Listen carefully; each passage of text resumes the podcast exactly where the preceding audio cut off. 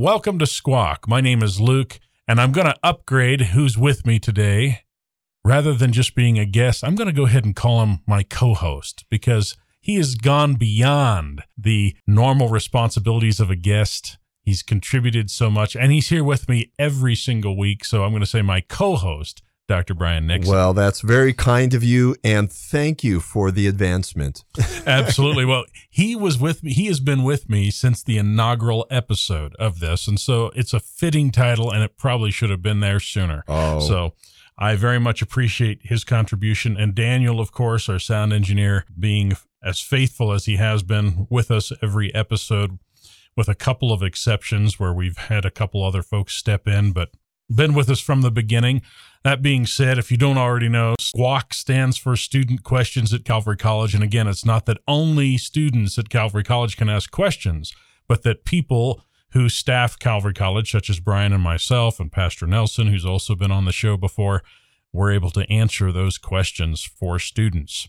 So, that being said, our format is we roll a die, we go to our list, and we find out what are we going to be talking about today? That's right. And and Luke, you may want to let our listening audience know that this is season one. Ah, that's true. Around the corner, um, we'll start season two with the new semester.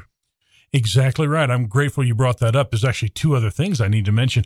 One, if you haven't already looked at spring enrollment for Calvary College and you're interested, now is the time to do it. Go to calvarychurchcollege.com calvarychurchcollege.com and you'll see an option to apply. That'll give you an option to look at the course offerings we have, as well as, if you wish, fill out that application and join us in spring either online or on site. Now is the time to do that. Secondly, as you mentioned, Brian, we are breaking these podcasts up into semester seasons. So this will run roughly 16 weeks right along with the semester. We'll have a break and then we're going to come right back to it beginning of January 2023. We start classes January 9th for Calvary College this year. And we'll start our podcast in the same general time frame. Mm-hmm. And you'll see it on there. It'll say season two. And we'll have even more and new and exciting content and maybe even some new format tweaks Ooh. as we go along to find out what else we can include. Now, other than that, I did have something else that was pretty exciting, Brian, that I was looking at the the system that we use to push our podcast out mm-hmm. is Transistor. And they're just a great platform, but they have some analytics on the side. So I popped in there today and I noticed that we have gathered a couple of additional countries in the people that are listening to our podcast. That's fantastic if you remember, we announced, we sort of made a big announcement about Australia. Mm-hmm. When that happened, we had a couple downloads from there, and that started several weeks ago. And now we have downloads in Netherlands and the United Kingdom. Well, to our friends abroad who are listening, Australia, the United Kingdom, and the Netherlands, thank you for listening. That's a, it's a big blessing on our on our behalf to be able to share um, this time with the listeners. Absolutely. And for those of you who are asking questions, don't forget that that's the base material that we're using. Your question is being answered for the benefit of people that are way far away from us, all right. across the world, who apparently have the same questions that you do. So, again, don't forget to send us questions. We love to answer them. L- let me just say one other thing that we are recording this episode at the beginning of the World Cup. And so it's kind of fun that Australia has uh, progressed, United States have progressed, right. the UK has progressed, and the Netherlands have all progressed to the second to the second wave. Sadly, for our Netherlands listeners, uh, United States plays the Netherlands, but uh, Netherlands are a great club, so it's going to be really tough for the United States. Right, right. That's always a big and very popular sport in almost everywhere. It's becoming more and more popular in the United oh, States. Oh, I'm a fan. But, so, you know, I, I played intramural soccer when I was in college and absolutely loved it. We yeah. had some guys from Brazil. We had some folks West Africa. They were just amazing yeah. players. And, yeah, uh, it's great, great, great beautiful great game. game. All right, to so, the die. Here we go.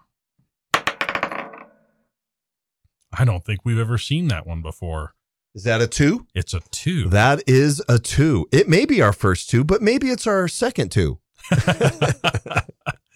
so the question we have, oh, I can't help doing it, but I always say it's a good question because we've gotten such excellent questions. What is the baptism of the Holy Spirit and is it for today? Mm, great question.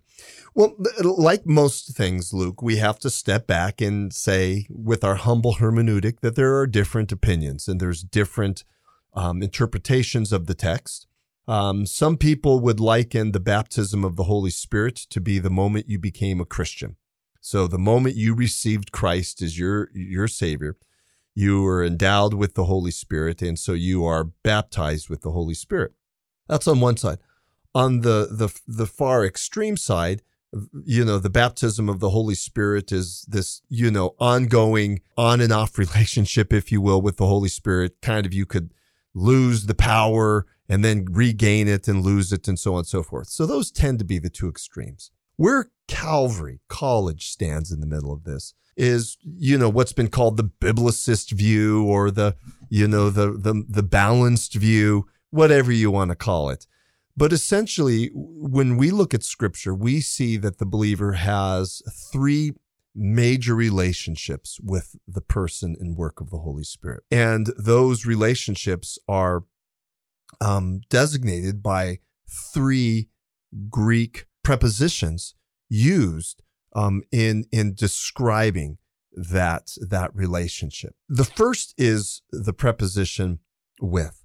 So the Holy Spirit is with a person even prior to becoming a Christian.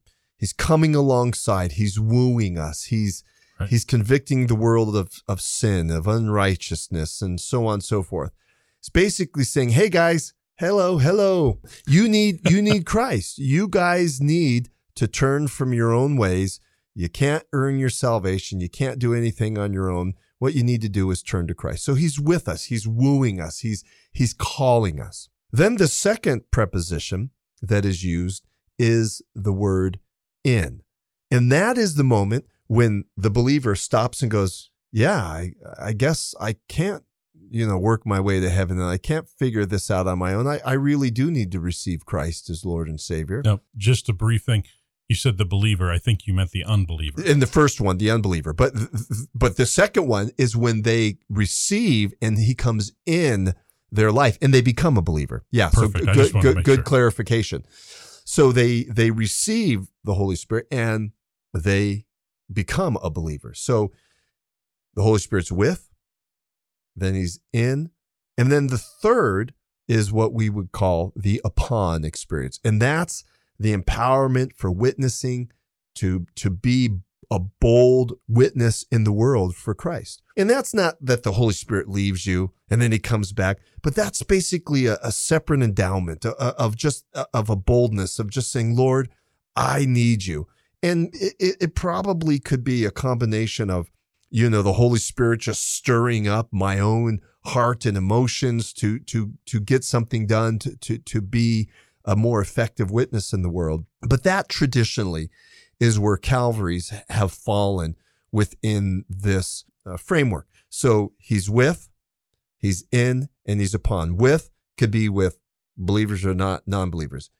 He's in, that's when you become a believer, what we would call justification. You become born again, you're saved.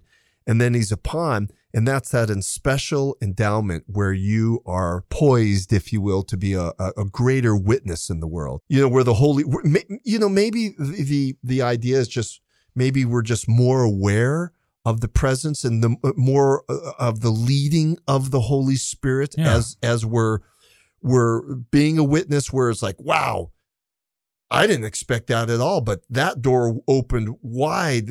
You know, God sure must be doing something amazing, and I'm just walking in the Spirit, so I'm being led of it. So uh, maybe it's just a greater awareness. Again, I know there's a lot of debate, discussion about, you know, these type of things, but that's really what it is traditionally. So historically, where people have, have started the debate, the discussion, if you will, is the difference really between that first mo- that second uh, preposition in and then the third preposition upon. So right. it, with our more charismatic brothers and sisters, uh, Pentecostals, th- they they have a much more heightened understanding of that upon experience. And then they would liken it, you know, that you could speak in tongues and all of these other, you know, the gifts of the Spirit. And then our cessationist brothers and sisters, Baptists and what have you, who, who believe that, you know, essentially the, the gifts of the Spirit stopped with the formation of the New Testament roughly in the 300s, they, they would say, no, you know, the Holy Spirit upon you is just the moment you receive Christ as, as Savior. So there's no subsequent, you know, empowering. You don't, you're not going to be speaking in tongues and all of these type of things. So that's why the Calvary position, Luke, as you're aware of, is kind of that balance. It's balancing these two out. It's not saying um, that the Holy Spirit stopped working. You know, he's he's continually working. And Calvary's historically have said we believe in what are called the perpetuity of spiritual gifts, that the gifts are still working today. Therefore, we have to stand firm that the Holy Spirit is still leading and, and using, right. you know, believers as witnesses in the world. And then there's that special endowment um, that you know maybe a, a, a, greater awareness or just you know uh, the wonderment of watching the Holy Spirit work. Uh, you know, it's really hard to put your thumb on it, but different people have tried you know different things. So that's that's the big picture. Why don't you weigh in now? I love what you ended with right there, Brian, because it's exactly what Jesus says, right? He said, You can hear the sound of the wind, but you don't know where it's coming from. You don't know where it's going. You can just understand the effects of it. And so, mm-hmm. so much of the quantification of the work of the Spirit in the life of the believer, or even the work of the Spirit in the world, is something that people generally have a difficult time in perceiving. Right, right. And a lot of things get attributed to the Spirit that are manufactured humanly, mm-hmm. and some things that the Spirit does get attributed to people when they right. shouldn't be.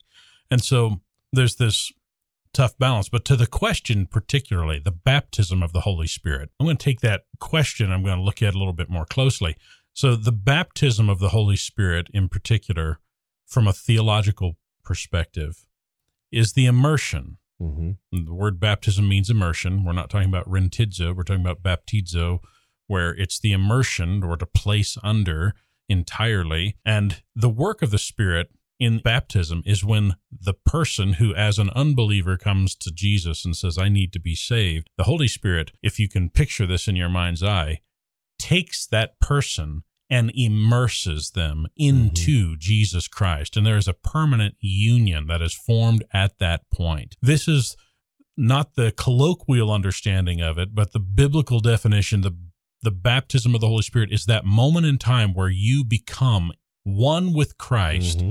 Through the Holy Spirit indwelling you. And what mm-hmm. you said about the prepositions is exactly spot on because he leads us up to that point. Some people never take that next step and they never go to the in preposition. They remain unbelievers despite the conviction of the Spirit. But for those who are, when Paul says we are in Christ, he's referring to that unique union that exists only for believers in Christ. And so this is you know, when we talk about the baptism of the Holy Spirit, the mistake often comes in terminology where there are certain groups, as we've discussed, mm-hmm. as Brian has laid out so nicely, where the experience at the point of salvation is sometimes considered to be necessary for salvation. And a lot of the sign gifts and things like that that are associated with some of our uh, Pentecostal brothers and sisters they're saying that if you don't have that particular experience, then you weren't ever really baptized by the Spirit. But they're they're not speaking of it in the theologically correct manner mm-hmm. because they're not saying it's something that's indicative to what's happening to you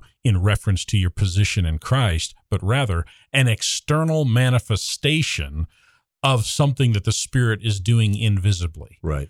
And and so I I want to look at that nuance within the question and say, well, when we're talking about the baptism of the Holy Spirit, regardless, unfortunately, for us not being able to dig into more of what the questioner may have wanted, those are the terms as as I understand them.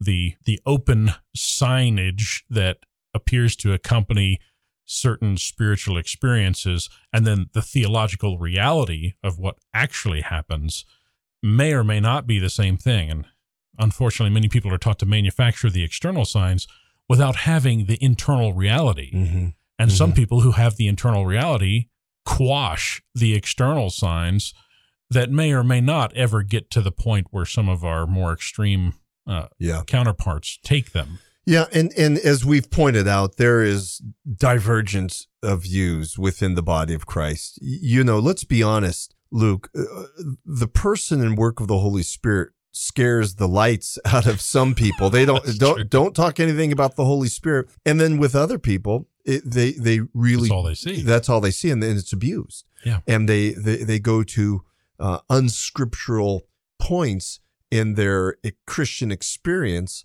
that are just not biblical, and so they're manufactured, as as you you point out, they're external. And I think what what we have to do as Christians, as Bible believing Christians, is go to the text. You know, f- Right. go to the text and you know let the text lead. And obviously we don't have time in a half hour program to unpack Our ev- constant refrain. yeah, our constant refrain. You know if this was a three hour broadcast we could give you a whole systematic theology on some of this. But y- you know something as simple as like First corinthians 12 and 13 where Right. you know it's discussed about the the gifts. And and there paul actually says for we were all baptized into one spirit. So that is the moment I think where Paul's referring to what we would call justification. We we were baptized into the Spirit by believing in Christ. And that is what I call the in experience, that preposition of in, where the Holy Spirit comes and he takes Yes. up residence in us. You know, it's kind of a different little side uh, side um, subject, but you know, I believe, you know, uh, I've heard it's, you know, different people ask, are you a trichotomist or a dichotomist? you know, and and I believe all people are dichotomous. You know, they they consist of body and mind, or you know, but Christians, in the truest sense, are trichotomous because at the moment they believe in the Lord Jesus Christ, the Holy Spirit comes and takes up residence in our life, and as you said, permanently seals that relationship between humans and God. So, in a sense, Christians are trichotomous. You know, we, we, we have a tripartite nature because the Holy Spirit's living it. So, Paul, in that, um, that one uh, uh, reference there, baptized by one spirit into one body, that is talking about salvation, you know, that in experience. But then he goes on to talk about the gifts and the manifestation of the gifts. And I think at times you could see the working of those gifts as being the upon experience, where you're Right. given that special endowment, that special gifting to be the witness in the world for what the Lord has gifted you to be. So I think, again, with He's wooing us, He's calling us. We receive Christ, He comes in us. And then He's upon us, and that He's gifted us, He's endowed us to be a witness in the world for that boldness and to work for the edification of the body with the gifting He's been given to us. So, in a way, again, I've already said this, it's, it's hard to put our finger on because some people would go, well, really, you're just describing the same Holy Spirit and He's working and He's doing stuff. Yeah, He's in us and He's upon us, but it's really determining and seeing what the Lord, what spiritual gift the Lord has given you. Right. I, I I like that, and I I think that it again it it peels back another layer of the onion. Again, we only have time to take a few peels, but um, I would say that the gifting of the Spirit, as is often mentioned, versus what we find in descriptions like in Ephesians four, where it Right. says He led captivity captive and gave gifts unto men. This is where additional confusion can come in Mm-hmm. because there's as we call or colloquially as we say the sign gifts these are the external manifestations and then there are spiritual offices and spiritual endowments that are uh, things that might never manifest themselves in the same way that a sign gift might Mm-hmm. so this would be things like he gave some pastors and apostles, teachers, etc. So all of these different gifts or spiritual offices are mentioned there initially, and they seem to be the leadership gifts. And then in Romans 12, as you know, Brian, Right. he goes Right. into the various parts of the body and how they interrelate with one another. And That's those exactly are not right. really sensationalized gifts. Those are mechanically necessary Right. for what the body of Christ is and is to become. I'd say that many cessationists would have no problem with that aspect of it, the mechanical things that every person is given at least one of at the moment Mhm. of salvation. It's the controversy about the external gifts and what role they are to play Right. today, which often, again, get tangled up with the idea of the baptism of the Spirit. So everybody who's baptized by the Spirit will have a spiritual gift, but not every spiritual gift manifests itself externally in the same way that any other gift might. Yeah. And some external manifestations are not indicative of a spiritual gift at all. And that's Right. where the, the tough part came. Yeah, and I think Calvary's generally would disagree with cessationists to say, "Oh, we we we don't believe that the the gifts ceased at with the formation of Scripture," but we surely wouldn't agree with Pentecostals in Right. that you know in the you know the hyperuse and specifically the overemphasis on tongues. So Calvary's would say that the upon experience is working within your spiritual gift and to be a witness and a bold witness in within that world. You know, again, I mentioned 1 Corinthians 12, uh, verse 7, but the manifestation of the Spirit is given to each one for the profit of all. Hmm. So again, we just mentioned that as a believer, you know, you you have the Holy Spirit, he's in you. You are baptized by the Holy Spirit. So he's given to all believers, you know, who have received that but then it's for the profit of all. So how are you using, how are you being a witness and how are you being endowed or how is the Holy Spirit upon you and how are you manifesting those? So the manifestation of the Spirit is given to one for the profit of all. For to one is given the word of wisdom through the Spirit, to another the word of knowledge through the same Spirit, to another faith by the same Spirit, another gift of healings by the same Spirit, the working of miracles, prophecy, discerning of spirits, different tongues, interpretation of tongues, and, and so on and so forth. And as you pointed out, there's different lists elsewhere in Scripture. But the point is, what we get, what we seem to indicate from the text is we're all baptized with the Holy Spirit. Yes. That's the in part where, where we are now in, you know, as you so eloquently pointed out, we're now in Christ. But how is it being manifested in and through our life? And that's the upon that the, we're allowing the Holy Spirit to use us within the gifting he's given us to be the witness you know in the world that he would have us to be and as we we said earlier luke so many people are afraid of the holy spirit Right. you know even though you know all the great church creeds and councils you know father son and holy spirit and all of this but when it comes to the person work of holy spirit everyone just wants to go mute because they're kind of you know scared of of oh i don't want to be like that guy. But i don't see it that way. I see it as an exciting adventure of like lord you know when, when i when i became a christian and i really began to start understanding that i'm saying lord just give me whatever you want. You know Yeah. uh, use me. Come upon me to use whatever gifting it, it may be. And i think you know if i were to look at this list obviously i think both of us you know would say teaching you know th- this idea of of i guess i could say administration or something else of that nature which is from a different list.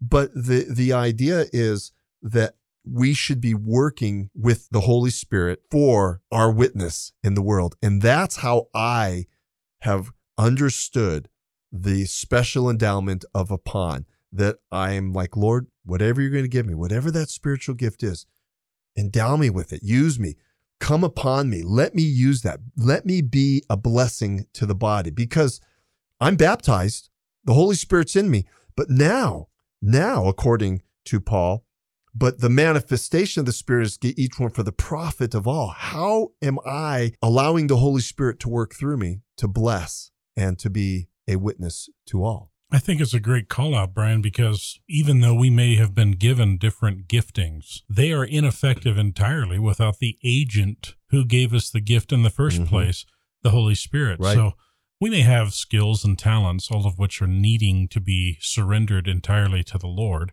and through which the Lord can work. But that's a slightly different thing than what we've been discussing. And, and that is that there are unique spiritual properties that each of us possess at the time of salvation.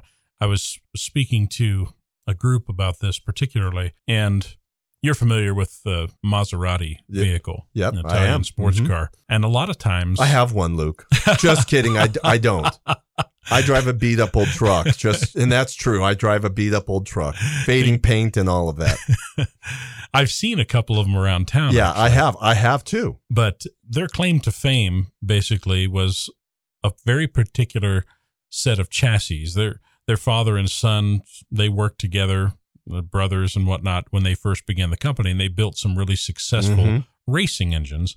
And then here's the interesting thing that you don't really see so much in America, but it was a big thing in Italy at the time and still is for some shops. And what they would do, they had these places called carriage houses Mm-hmm. or coach houses. Right. And they would keep the same chassis underneath, and then they would each build these different groups, they would each build their own take on what the external body should look like. Right. And so you have the same model number of vehicle and the same underlying chassis for this Maserati, but the appearance can be completely different, shockingly different. Right. And it was one of their calling cards was the diversity, but the performance remained the same. And I, I use that as an analogy for how the spirit works through us is that we may all have the underlying chassis that's the same. That's the Right. spirit. But the way that the spiritual gift, say for instance, if I possess the spiritual gift of teaching, you possess the spiritual gift of teaching, but the way the spirit uses that through us presents a unique Yeah. representation of him Yeah. through us. And that's the exciting part about it. So we're coming to the end of the show here already, but to answer the question as definitively as we can, we've talked about what the baptism of the Spirit is. The question was, what is it? So we've we've tried to answer that, and we've also said there's a lot of people who have different answers, and we've talked about why. But then the last part of that question was, is it for today? And I would say, in reference to the theological reality that happens when you accept Jesus Christ as your personal Savior and the Spirit comes to dwell within you and brings you into union with Christ, absolutely. That is not just for today. It's always been since the beginning of the church at Pentecost, where the Spirit was Mm-hmm. given that opportunity to come and indwell us. And it remains and will be that way until the end of all of this. And let me just say one one thing. I know we're we're wrapping things up. We we've talked about you, you know the upon experience of the perpetuous spiritual gifts. So these these endowed gifts that the Holy Spirit gives um, each believer, and those are found in Romans twelve, Corinthians twelve, Ephesians four. So there's different references to these different gifts, but we do need to point out, Luke, that the fruit of the Spirit Ah, is for all Christians. yes. It's not a specific gift. So when Paul in Galatians is telling us about the fruit of the spirit of love, peace, patience, kindness, and so on and so forth, that's those are what the Holy Spirit is working in all believers. It's not a specific gift that you're endowed with that you need to be a witness in the world, use, you know, for that gift. But all Christians have the fruit of the Spirit. The Holy Spirit is working in us through love, through patience, through joy, and all of these fruits. So I just wanted to throw that out in passing because there is a difference between the gifts and a difference between the fruit. Fruit is for every believer who's had that Absolutely. inward reality, you know, change in their heart. The gifts is that upon experience where you are endowed with a specific gift to go out into the world and be a witness for the manifestation for all. No, it's such a great call out, Brian, and to realize the gifting and the fruit are different things. The fruit really is the truest manifestation of the nature of Christ within Mhm. us. That's right. It's the new man, though the Right. outer man perishes, the new man. And this is only something that comes about. It's not a list of things that you check. I was kind today. I was gracious today. I was long suffering. It's something that is supernaturally evoked. And it's the version of those things that we understand and on a human level. It's the God version of those things, the supernatural version of kindness, the supernatural version of peace, things Mhm. that cannot be emulated by human behavior that come to fruition through us. Right. It's the Holy Spirit conforming us into the image Yes. of Christ. It's aligning Christ's will with our will by the work of the Holy Spirit. Again, so that's the fruit. But we've got to make sure that our listeners understand that the fruit and the gifts are separate. Again, had we had more time, we could unpack it. But that's all I have to say about that question. Absolutely. Well, it's been a great discussion, and time has flown by as it normally does when we're having fun. And we always have fun when we're answering the questions, even if we don't get to talk about all of it. But lastly, is it for today? Yes, it's for today. Is it still happening? Yes, it's still happening. And it's something that all of us have a part in as a body to be able to see that happen in other people's lives and bring it to fruition there. That being said, we've come to the end of this question for 30 minutes worth. Right. But there is much more to be said and much more to be known about this. And I encourage each of you to step into the Bible. That's your best source for this. And if you have additional questions, by all means, reach out to us. We're at calvary.college at calvaryabq.org, calvary.college at calvaryabq.org. Don't forget to write to us. And once again, God bless you and thank you for listening.